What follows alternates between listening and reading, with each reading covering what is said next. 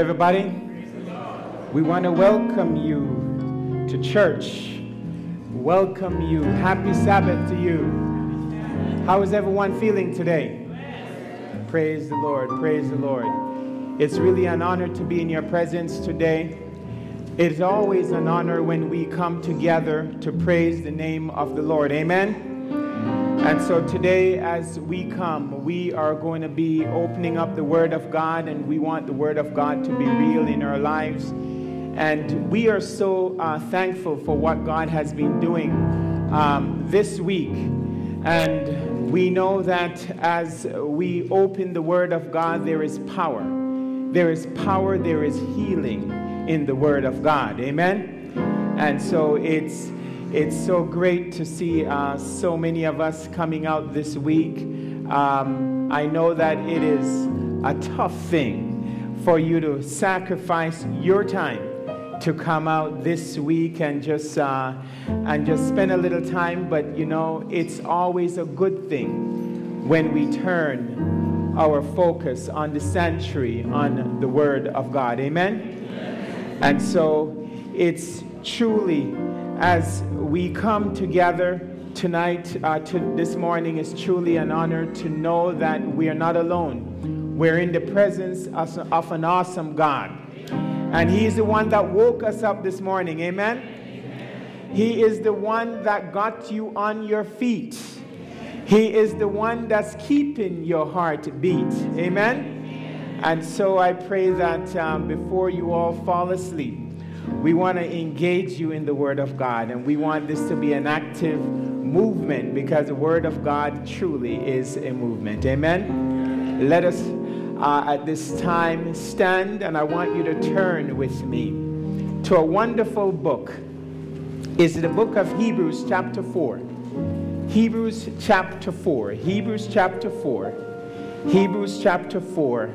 And we're going to be looking at verse 15. Hebrews chapter 4, verse 15 and 16. Hebrews chapter 4, verse 15 and 16. When you have found this text, I want you to say amen. Amen. Amen. We have some Bible scholars in our midst here. It's fine. Yeah, I'm fine. It's not on screen. Hebrews chapter 4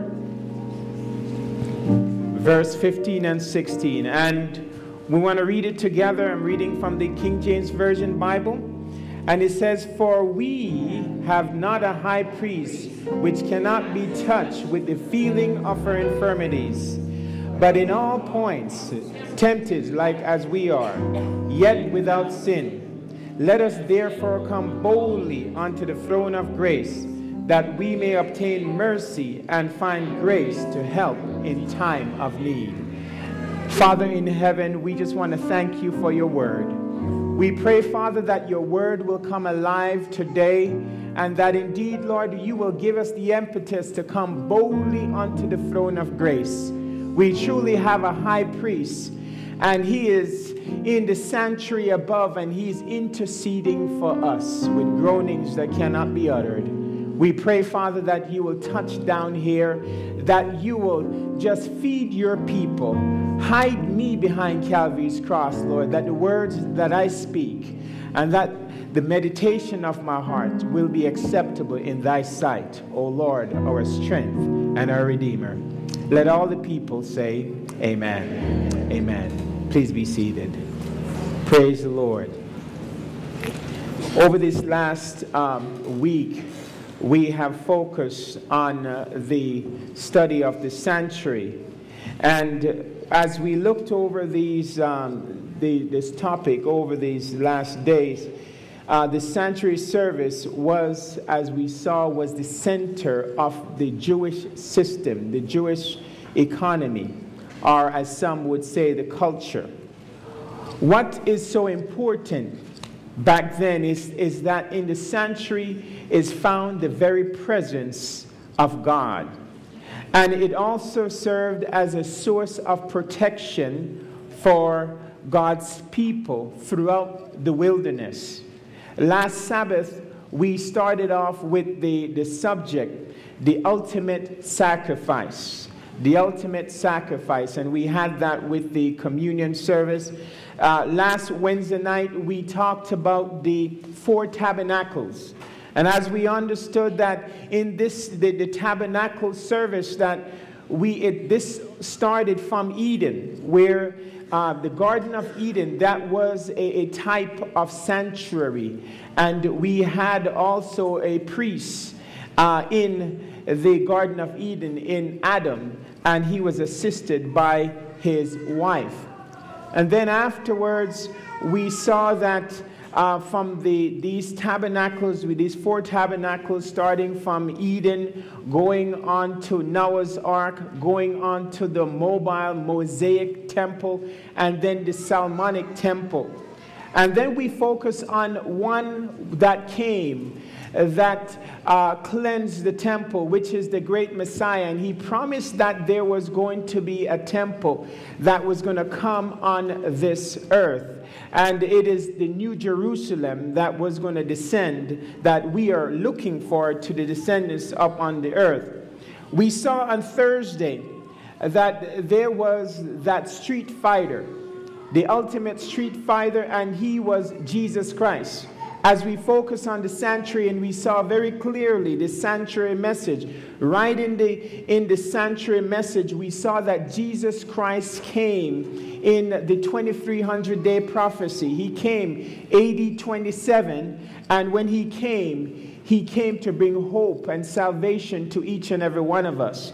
He came to tell us that we can make it because he showed us how to make it, the ultimate street fighter. And what we saw in, in this message is that Jesus, even through the struggles that Jesus went through, he went through the struggles for you and me to help us down here to give us hope in this outer court to know that we can make it in the heavenly realms. Amen?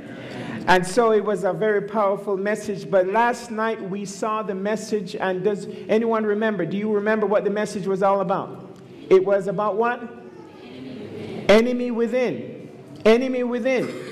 And we saw very clearly that in heaven, when God created um, the heavens and the earth and everything, and He created a being called Lucifer, and Lucifer made a devil out of himself. And we saw this in the book of Ecclesiastes, chapter 28, where um, Lucifer, he was so caught up in his beauty that it corrupted him. And we saw in Revelation chapter 12 that war broke out in heaven.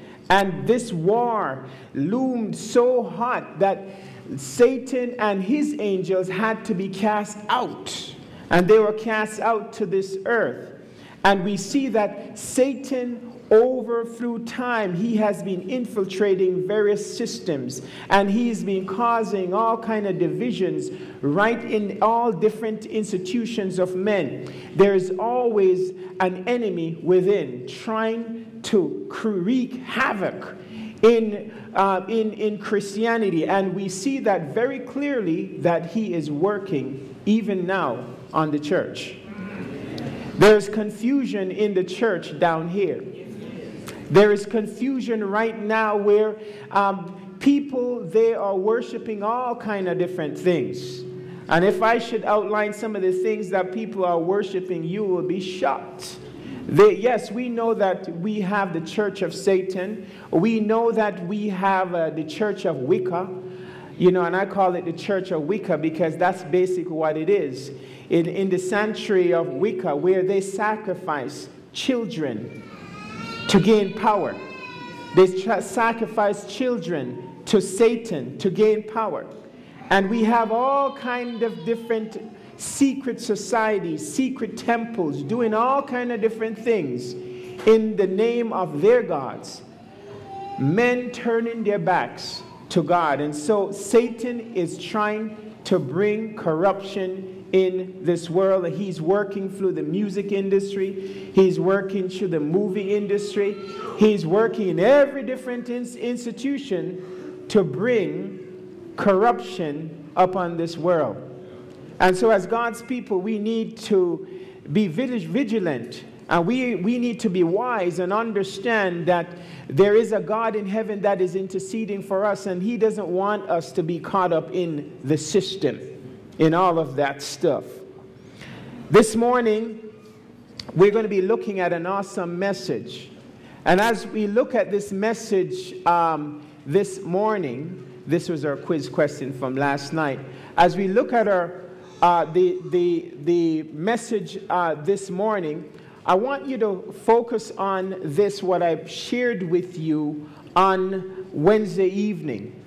Uh, actually, it was on Thursday evening I showed you this, this um, slide where we see very clearly that this series that we're going through here, Thy Kingdom Come, it is a prayer that is a prayer through the sanctuary of God. And so we see very clearly here that the Lord uh, told his disciples uh, how to pray. And when he told his disciples how to pray, we see this where it gives, he gave this the Our Father prayer, where he says, Our Father, which art in heaven, hallowed be thy name. And we see that this started off in, in the throne, in heaven, where God is directing us to pray towards our Father. He's not asking us to pray to any man down here, any priest down here, any prophet down here, any church down here. He's asking us to pray to our Father, which art in heaven. And we understand that the name of God is holy. The holy name of God. I told you that back then in Israel, it was they reverenced the name of God. They didn't just call the name of God. In fact, it was only certain individuals that could call the name of God because the name of God was to be reverenced. And so, hallowed be thy name. When we come into God's presence, we must recognize we come in the presence of a holy God. Amen.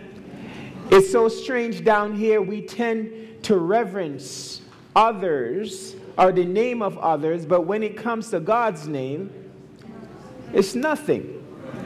If President Obama was sitting in here, our word went out that President Obama was here, this church would be packed. You'd have individuals sitting on the floors you would have people forcing their way into all the different crevices just to catch a glimpse of the president. Uh, they would be trying to get a picture with him.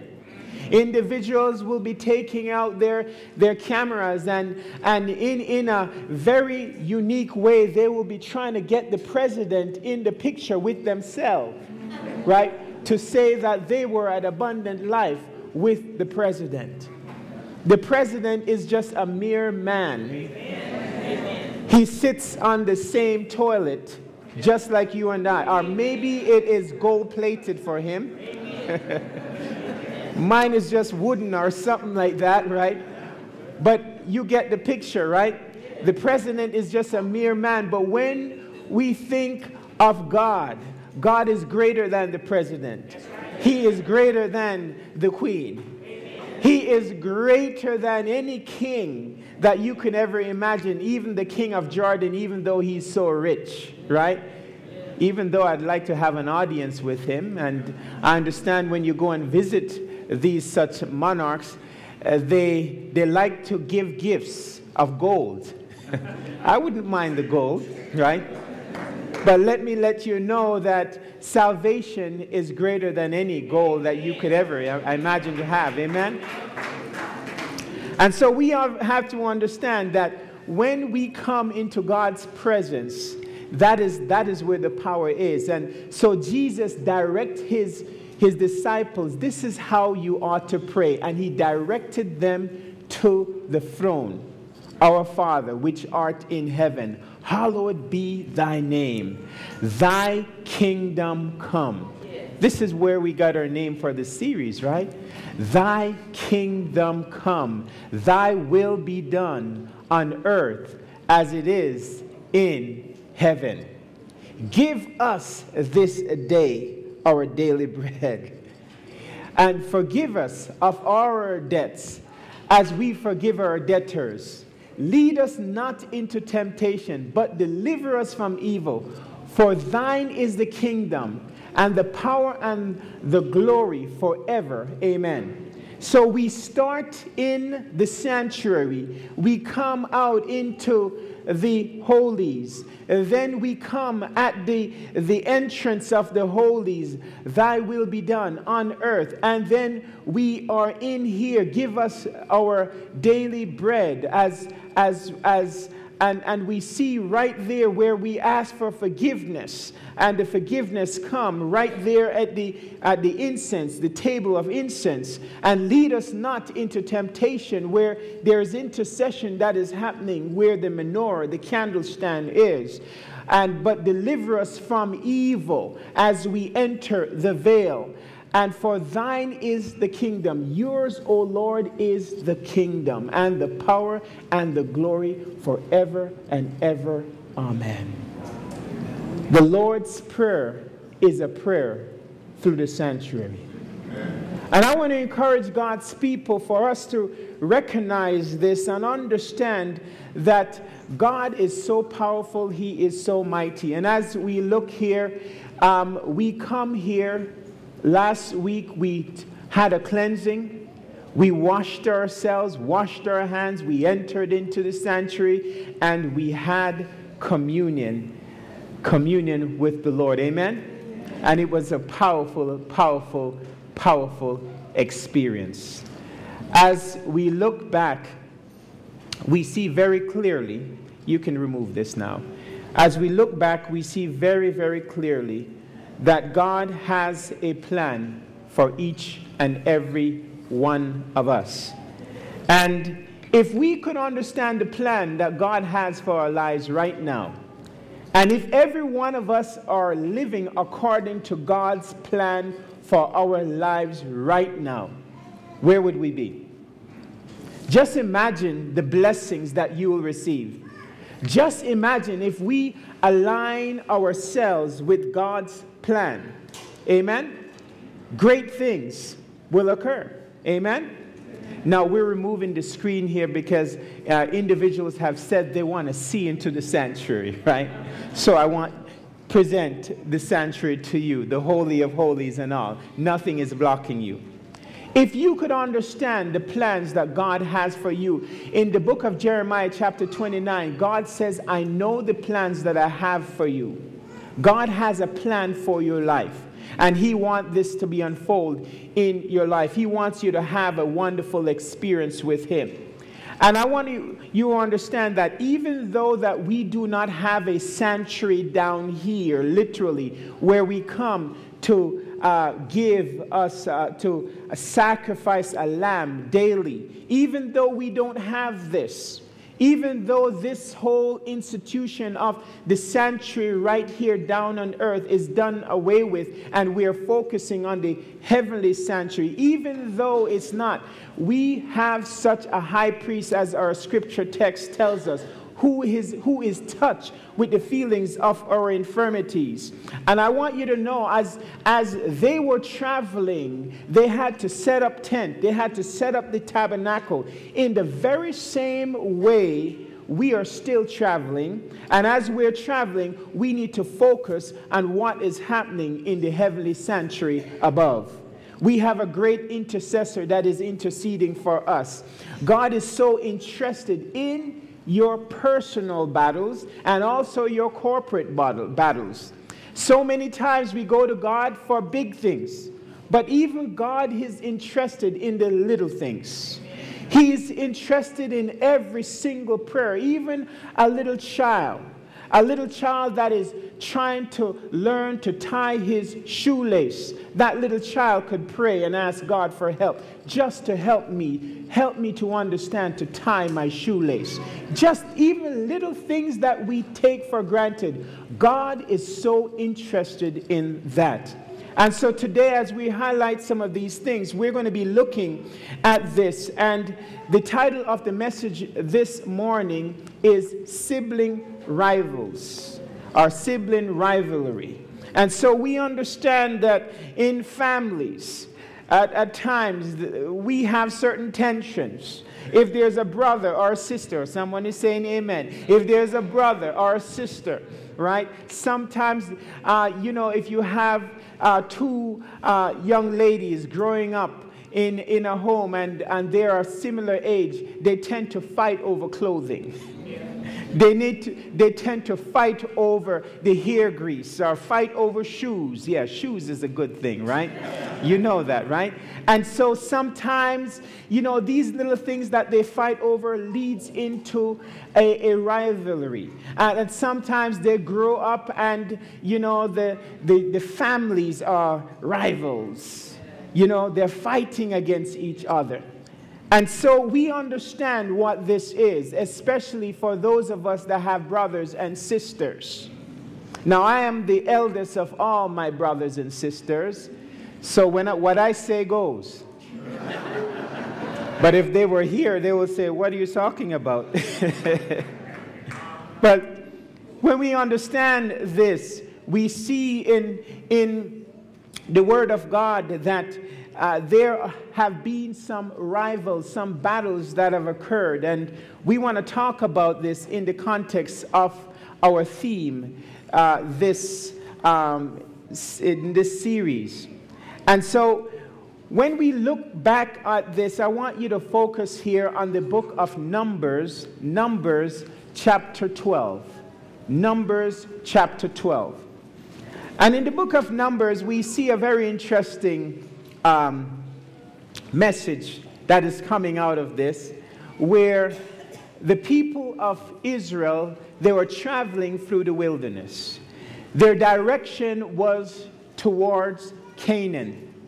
They were told that they had to travel and leave Egypt. They were traveling towards this promised land, and they were, they were told that they had to claim this land. But as they were traveling, they encountered various battles. You see, the prophet Moses, he was uh, a leader in his own right. But as he was leading, there at times there will be squabbling among the people. At times, the people will say, Moses, we're hungry. We're hungry and we want food. You know, we, we are not satisfied with, with just the, the ordinary food that we're getting. We want to have the real food. We want meat. You know, it's always interesting when I go out with some of my uh, meatitarians, and I'm a vegetarian. Uh, and, you know, I want to go to a vegetarian or a vegan restaurant. You know, but my fellow um, workers, and I want to say some are ministers, uh, they, they said, no, no, we want, we want to go where we could get a steak. We want to go where we can get some chicken. And we want it jerked up in some cases, right? And, and so these individuals, right, they, they want to go, but I, I, I want to, you know, get some good vegan food. And sometimes there's a conflict. But I want you to understand that this conflict was also in Israel. They had conflicts in different, different areas and over food, over who is going to be the ruler, who is going to be the leader, you know, who's the greatest. They had all kind of different conflicts. But in the book of Numbers here, we see a conflict that was a very unique one. And I want you to look at verse 1. And it says, And Miriam and Aaron spake against Moses because of what? Because, because of the Ethiopian woman. Now, who is that Ethiopian woman? Uh, his wife. An Ethiopian woman who was his wife. And does anyone know what, what kind of people come from Ethiopia? Huh? They say black people. In, in fact, all of Africa was called Ethiopia at one time. All of Africa, right? And so there was a squabble, and Miriam and Aaron spake against Moses because of the Ethiopian woman whom he had married. Now, this was Jethro's daughter. Remember Jethro when, when Moses ran away from Egypt after killing that man, right? That he killing that fellow Egyptian. and he ran away, and he, in his running, somehow he ran into the, his wife's arm, arms. He got married to, uh, to this woman, right? And so they were squabbling over this Ethiopian woman whom he had married, for he had married an Ethiopian woman. And it repeated it again. In verse 2, and they said, Hath the Lord indeed spoken only by Moses? Hath he not spoken also by us? Aren't we prophets and prophetess as well? In fact, I am, as Aaron would say, I am the high priest, right? Come on. And the Lord heard it while Aaron and Miriam were talking and they were talking, remember, they were of the Levite order. And so they were around. And so God heard it because I don't know if they were close to the tent or they were out of the tent door or they were at the courtyard. But somehow when they spoke, the Lord heard it, the scripture says. And it says, Now the man of Moses was very meek above all men that were on the face of the earth. And so he had a meek countenance. He was not a fighter. He did not get into arguments. He will hear people talking about him and he will just let them talk because he knew that the battle indeed was not his. He knew that the battle was the Lord. He knew that he was not going to be fighting and getting in any of these little, you know, trivial arguments. Let them fight. Let them fight over leadership. I have a God that is fighting for me. You see, Moses, you know, from his perspective, he saw the power of God. He was the one that saw God turn an ordinary rod into a serpent and turn it back into a rod. He was the one that saw the Lord open the Red Sea. He was the one that actually had the experience where God spoke to him face to face. He was the one that saw the awesome presence and glory of God. Moses, from his vantage point, he knew something that they didn't know. My fellow Christian, my fellow travelers, it's very important. Others will that do not know God as you do, they will come against you. They will talk you down. They will say all kind of things against you. They will even gossip on you. But you know, don't worry about them because it is who you know. And the fact that you have that divine hookup, you know God for yourself, you don't have to worry about anything. People will be hating on you because of your talent, because of your success, because of your that you're a spiritual person and you're walking in holiness. People would hate on you. Don't worry about the people. As my great grand aunt said at uh, my, our wedding, the people will always talk. There will always be chattering people. Don't worry about them. And so the scripture says that Moses was a meek man above all the men that were on the face of the earth. There was no one else that was as meek as Moses. Amazing. And so when we understand this now, we see that, you know, just as God, as God led Moses to deliver his people out of, out of captivity, God had, had led Moses to his wife. So Moses knew to choose what kind of wife because Moses was led by God. Amen? And so if, if God trusted Moses in that way, right, why, why are you talking about his wife, right? And so this agreement occurred, disagreement occurred around the tabernacle. And as, as we saw here in verse 2, and so when we understand this, Moses' wife was the bone of contention with Miriam and Aaron. The words state that it was because of his wife. Now understand that Miriam was who to Moses? Was his older sister. Remember in that story where Moses was hidden in that in the Jordan and, and she made a a basket and put him in, that was Miriam. She was like his second mother, the older sister. How many of you guys are older sisters here, right? I see Sister Yancy put her hand first, boy. older sisters, watch out, right? You right? I, I know, I've seen older sisters work, right? So Miriam was an older sister. But then we look at Joshua. Uh, we, we look at Aaron, Aaron rather. And Aaron, he was what? He was a brother, the brother of them. These were siblings. This is where we get our topic sibling rivalry rivalry. And so we see very clearly that Miriam and Aaron, they thought that they should have been in, a, in a lot of these councils. They thought, you know, they had, they had certain privileges as well, and they did, but not above Moses. And so somehow they were feeling that they did not belong anymore. They weren't as close to uh, this Moses. They weren't questioning Moses' message, they were questioning his wife and how close she was to them. And so, as, as this uh, brewed up, the scripture says that the Lord heard it.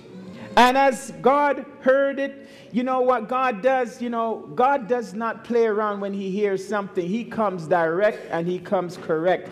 And in verse 4, we see here that God came in a special way, and the Lord spake suddenly unto Moses and unto Aaron and unto Miriam, and says, Come out, the three of you, unto the tabernacle of the congregation. I want to talk to you. And the three came out, and the Lord came down in a pillar of cloud, and he stood at the door of the tabernacle and called Aaron and Miriam, and they both came forth. And he said to them, Hear now my words. If there be a prophet among you, I, the Lord, will make myself known unto him in vision and speak to him with dreams. If there is a prophet among you, I'm going to speak in vision and dreams. If there is. But God comes down and he further, he goes on and says, Listen, I want you to, I want you to understand now. My servant Moses, my servant Moses is not so. He's not any ordinary prophet, right? Who is faithful in all my house. With him I speak to him mouth to mouth, even apparently, and not in dark speeches, and the similitude of the Lord shall he behold. Wherefore then were he not afraid to speak against my servant Moses? God is saying, listen, I'm speaking to Moses and I'm talking to him face to face, mouth to mouth, let you know. He's not no ordinary prophet. I, I, I send visions to these others. I, I, I send dreams to these others, right? Uh, uh, the regular prophets. But Moses, I come down and I'm speaking to him face to face. Now that's powerful when you think of it. God is rebuking these guys and he's trying to say, listen, there is something, I have a special mission for Moses, and you got to understand what this is all about. And God is rebuking these guys, and he is, he is really bringing it down to the point and saying, listen, you know, Moses is in a different category. So when we understand this, we see that God, how God communicated Moses. We see in Exodus chapter 33, verse 9 and 11, 9 to 11, where it says, And it came to pass as Moses entered into the tabernacle, a cloud of pillar descended and stood at the door of the tabernacle. And the Lord talked with Moses, and all the people saw the cloud of pillar stand at the door, and all the people rose up and worshiped, every man in his tent. And the Lord spake to Moses face to face as a man speaketh unto a friend. Wouldn't you like to talk to God like that? Yes. Wouldn't you like to talk to God like that, where you could talk to God face to face? Uh, this week, a pastor friend of mine, we climbed this mountain. I believe you call it Black Mountain here. And we climbed up this mountain and we got to the peak. And we looked out and we saw the, the vast expanse of Vegas. And we prayed this prayer. We said, Lord, we know that you hear our prayer. Give us Vegas. Give us the city. Let Vegas be turned over to a city, as to turned over to be a city of God. Give us Vegas. And we cried out to God, give us Vegas. And I imagine I was we were on this mountain and we cried out and God came down in a cloud and God says, "It is done." Can you imagine? Can you imagine how you feel? I mean, just this is what Moses experienced. He went on the mount and he heard God speaking. He heard the very commandments of God. I am the Lord thy God that brought thee out of the land of Egypt. The Lord is giving the commandments. The Lord is saying, Listen, you shall not have any other gods before me. He's giving his laws, his laws that cannot be changed. God is going and says, Thou shalt not take the name of the Lord thy God in vain remember the Sabbath day to keep it holy. And, and he's going all the way through and he's telling them the commandments honor thy mother and father, thou shalt not kill, thou shalt not covet, thou shalt not bear false witness, thou, not, thou shalt not commit adultery, thou shalt not covet anything that is thy name. He goes through and he's telling them the commandments. And Moses is hearing this in real time. He's not hearing it as, as, as uh, listening over like an, an AM radio. He's hearing the stereophonic sound of God's voice, real time. Moses, face to face with God. Imagine that experience. And so we see that as God is, is rebuking them and telling them, say, listen, you know, he's in a different category. In verse 9, it says now God, He told them what He had to tell them. But let me let you know that there's always a consequence to rebellion. Even though God is a loving God, there's a consequence. And so, verse 9, we see here, Numbers chapter 12, verse 9, the anger of the Lord was kindled against them. Don't you go messing around with a child of God. Don't you go telling lies against a child of, of God. Don't play around with God's people. Don't be a false witness. The ground will open up and swallow you up. It happened that already. God will take the breath that He is giving you as a gift, He will take it from you. He could. Don't play around with God. And it says the anger of God was kindled against them. Against who? Aaron and Miriam. God was angry with the high priest. He was angry with the preacher. He was angry with the pastor because the pastor was not preaching as he should. The pastor was caught up in gossip, even though it was the pastor's sister or the high priest's sister. He was caught up in all of that, and the scripture says that God was angry. Watch out when God is angry. And so we see in the context of what it's saying here, God, his anger was kindled against them and he departed. Now I want you to I want to illustrate this for you because we understand that the scripture says that the cloud understand this is open daylight and the cloud was removed from the it lifted up from the tabernacle from the temple and it came down at the entrance and the Lord was speaking to all three of them. And after God finished saying what he had to say, right? After he finished saying what he had to say, the Lord immediately, it says that the cloud ascended, he just departed. He left. He left. But when he left and they looked at their state, something was wrong. Because verse 10 comes into context. It says, The cloud departed off the tabernacle, and behold, Miriam became leprous, white as snow. And Aaron looked upon her, and behold, she was leprous. The high priest confirmed that she it was leprosy. And the prescription for leprosy is that she had to be put out of the camp. She had to separate herself from the camp. She was dead. The death penalty was up on her because of what she had done. I was reading up some commentators and they were asking, many questions came. Why was Miriam punished and not the high priest? I see. Sister Joseph. yes, why? Now, the interesting thing is, if you look at the narrative, remember when, when um, Aaron, he was the one that was making that molten calf. Remember when Moses was tarrying in the mountain receiving the commandments, right?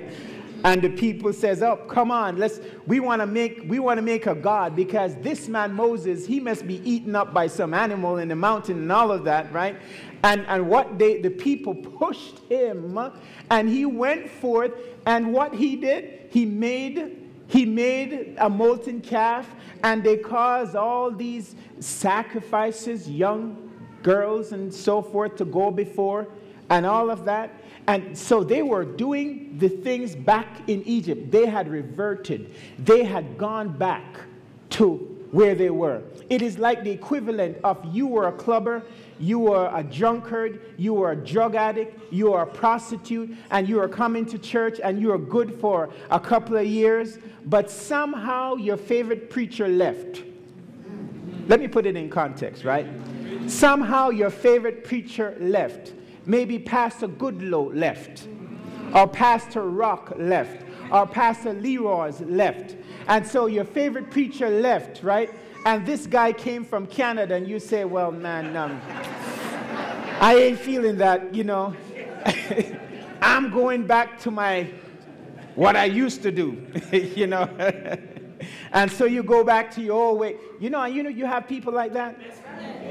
Don't go following people. Don't go following pastors. Do not follow me, in a sense.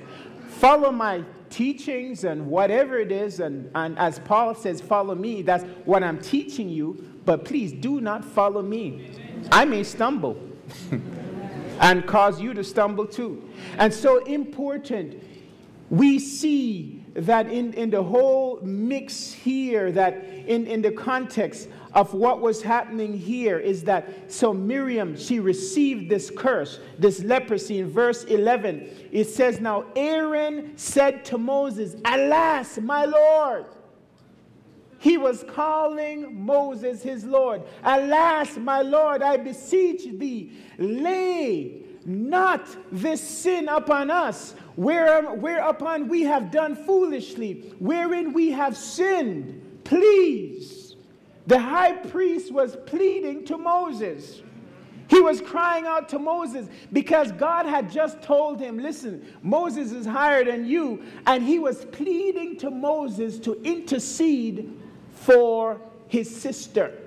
And he plead, Please lay not this upon we have done foolishly, we have sinned. Let us not, let her not be dead, of whom the flesh is half consumed when he when he came cometh out of his mother's womb and he pled for his sister. He was pleading for his sister. And moses now who had not uttered a word yet in verse 13 says in a very quiet way no he cried unto the Lord. He cried unto the Lord and said, Heal her now, O Lord, I beseech thee. And that's all he had to say. Heal her, Lord, now I beseech thee. He was interceding for his sister. There's a message in this prayer. You see, Moses and Aaron cried out for mercy, the mercy of God to save their sister We need to cry out to God for salvation for our spouses, for our children, for our churches, for our community, for our nation.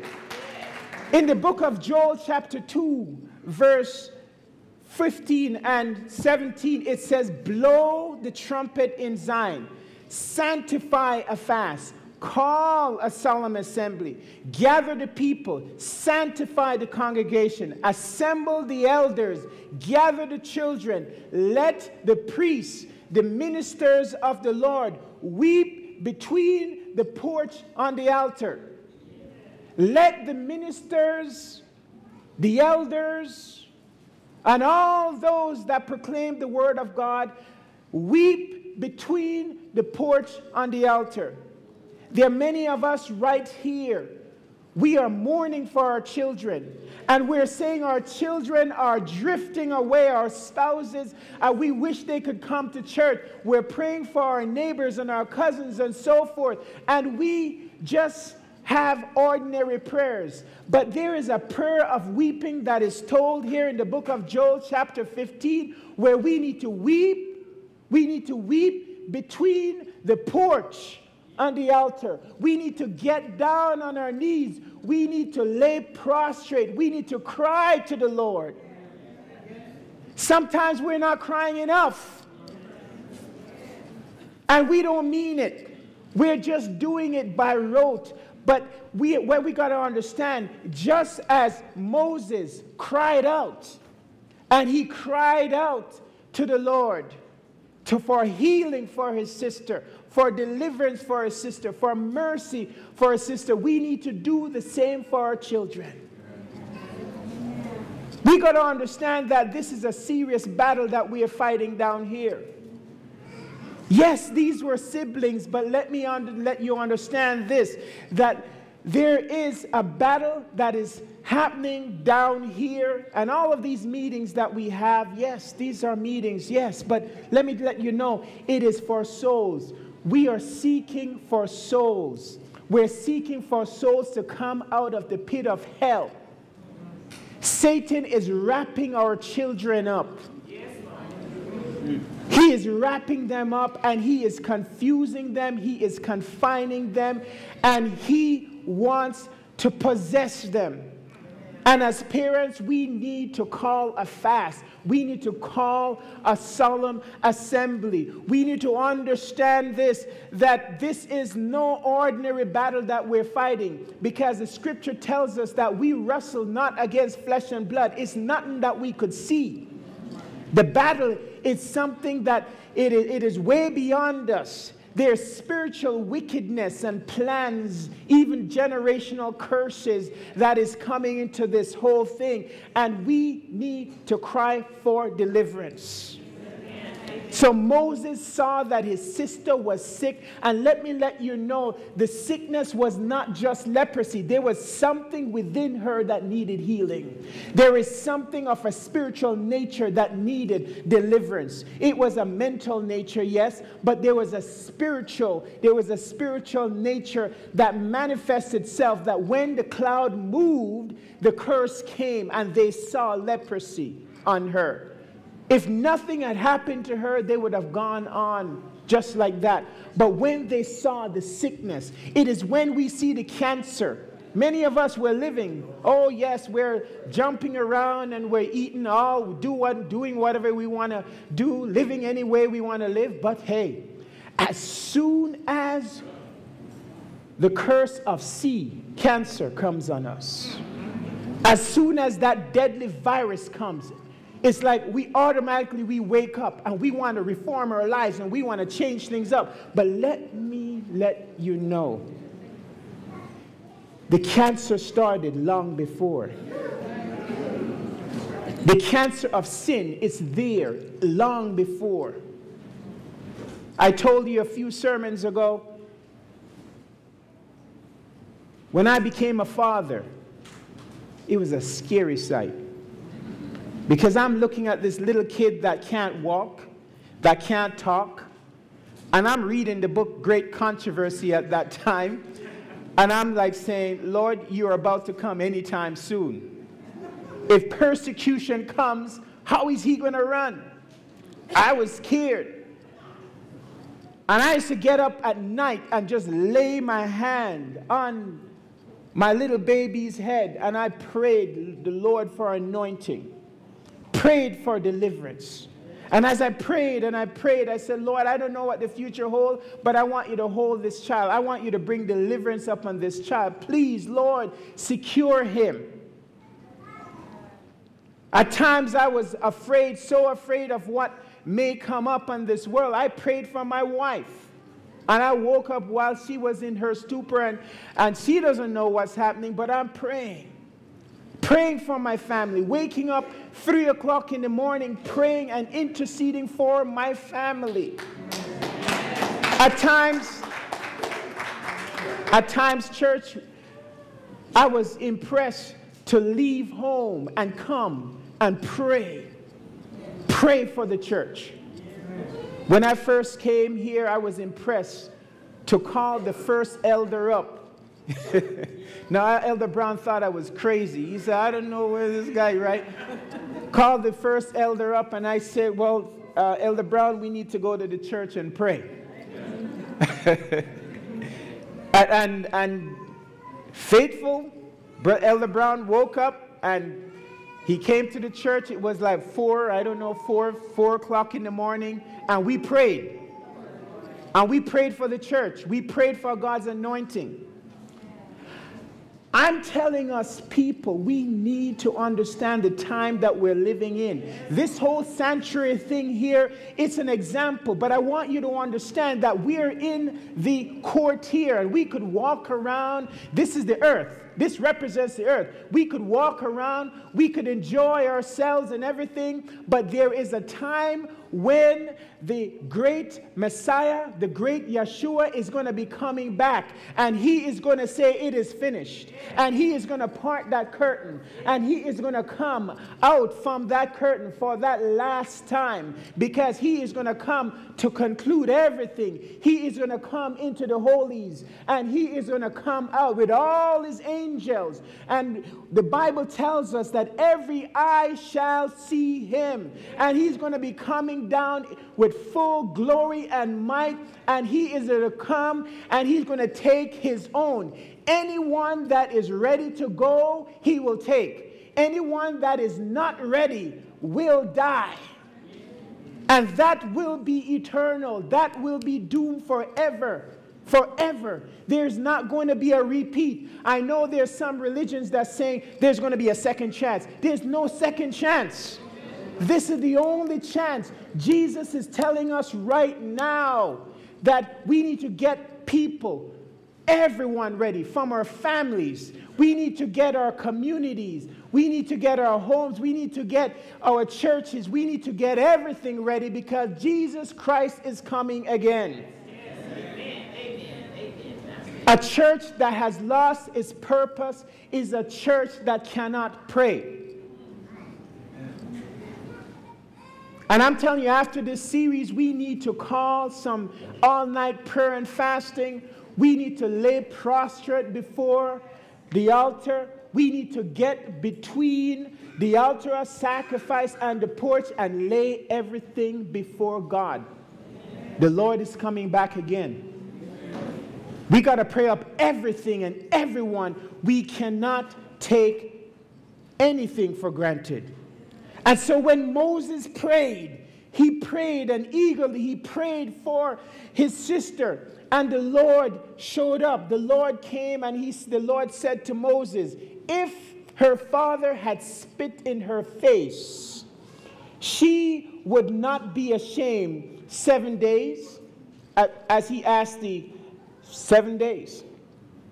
Let her be shut out of the camp for seven days, and after let her be received in again. And Miriam was shut out of the camp for seven days, and the people journeyed not.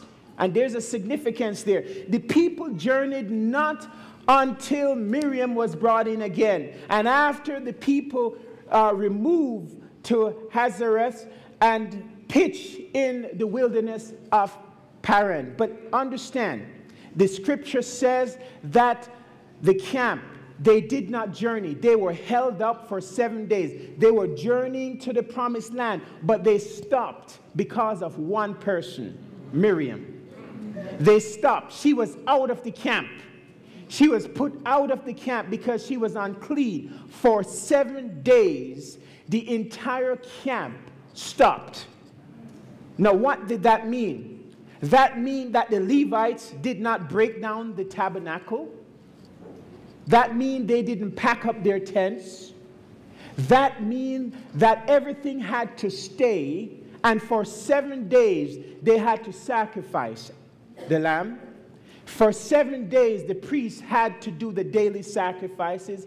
For seven days, this had to be done because one person was out of the camp, and the Lord promised Moses that he was going to heal her, and God was having a healing experience within Miriam. Imagine Miriam out of the camp for seven days. Imagine how she would have felt. Imagine the mercy that she uh, could, would have uh, felt, the mercy and the grace, being out of the camp, knowing that healing was promised.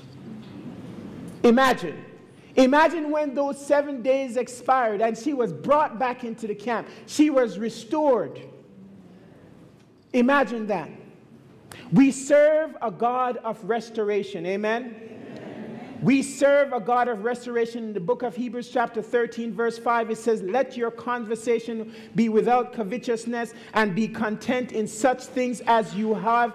For he has said, I will never leave thee nor forsake thee. God has promised that he was not going to leave you nor forsake you. He's there forever. He's in for the long haul. Are you? Are we?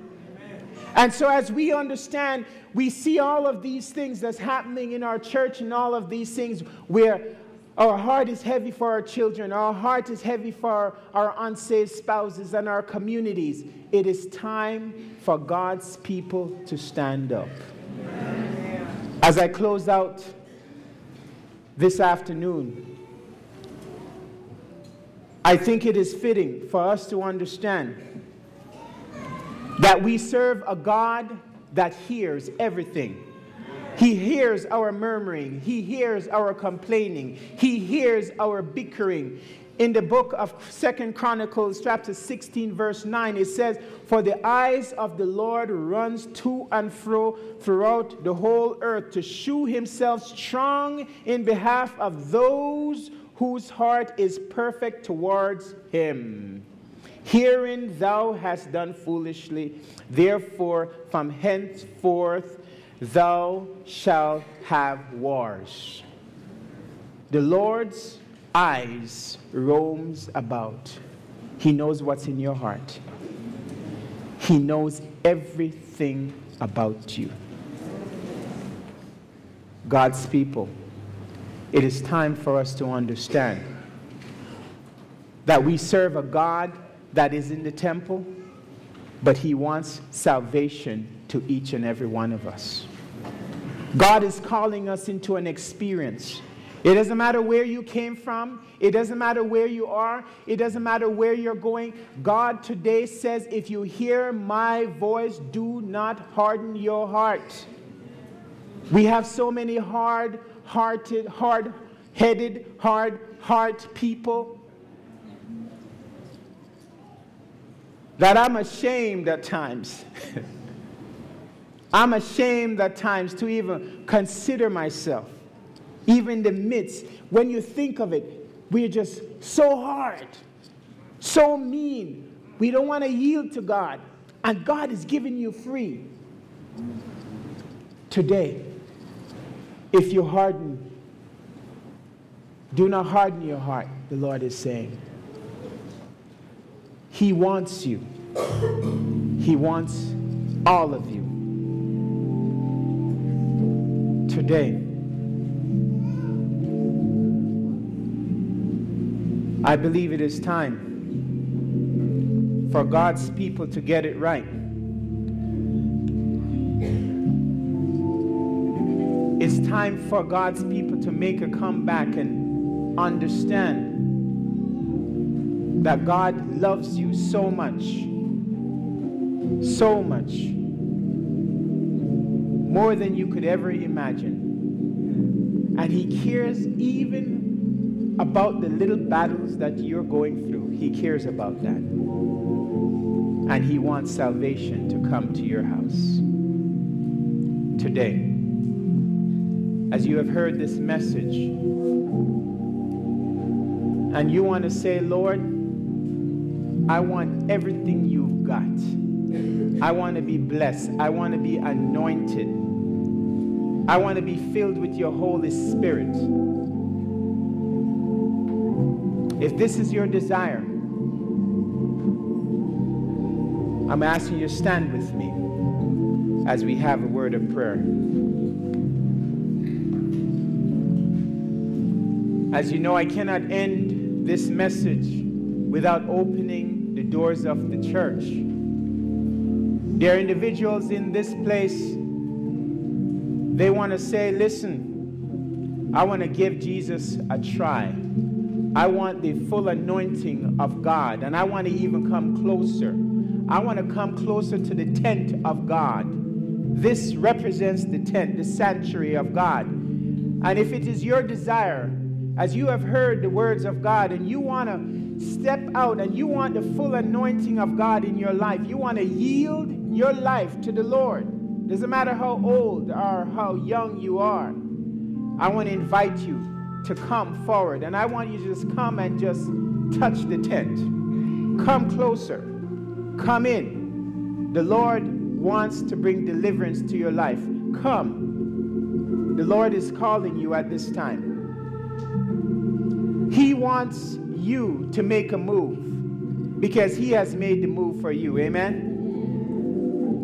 And the Lord wants you to come. There's room. There is room. Just come and just file right around. File right around. Even if you want to come within, come within. The Lord is calling you. He's calling you into a brand new experience.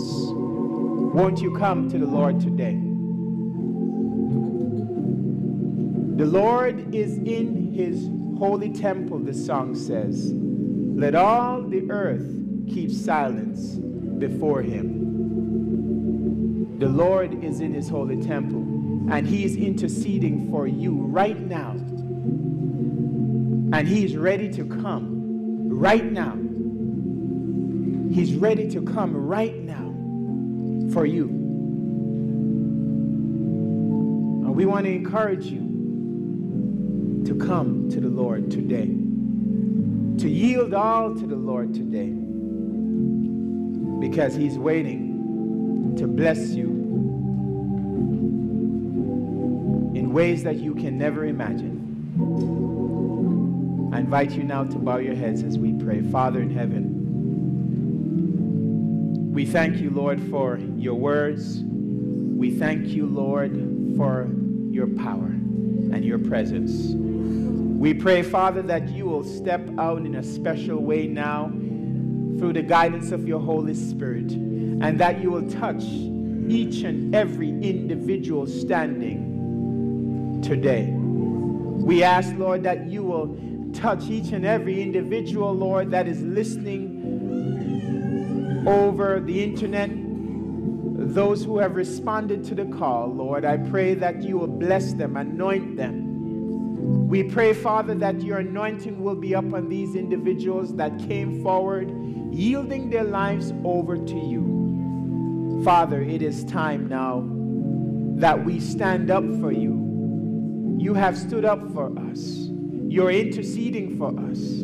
And we thank you, Lord, for all that you have done, all that you continue to do. Bless us, Lord. Surround us with your majesty, Father.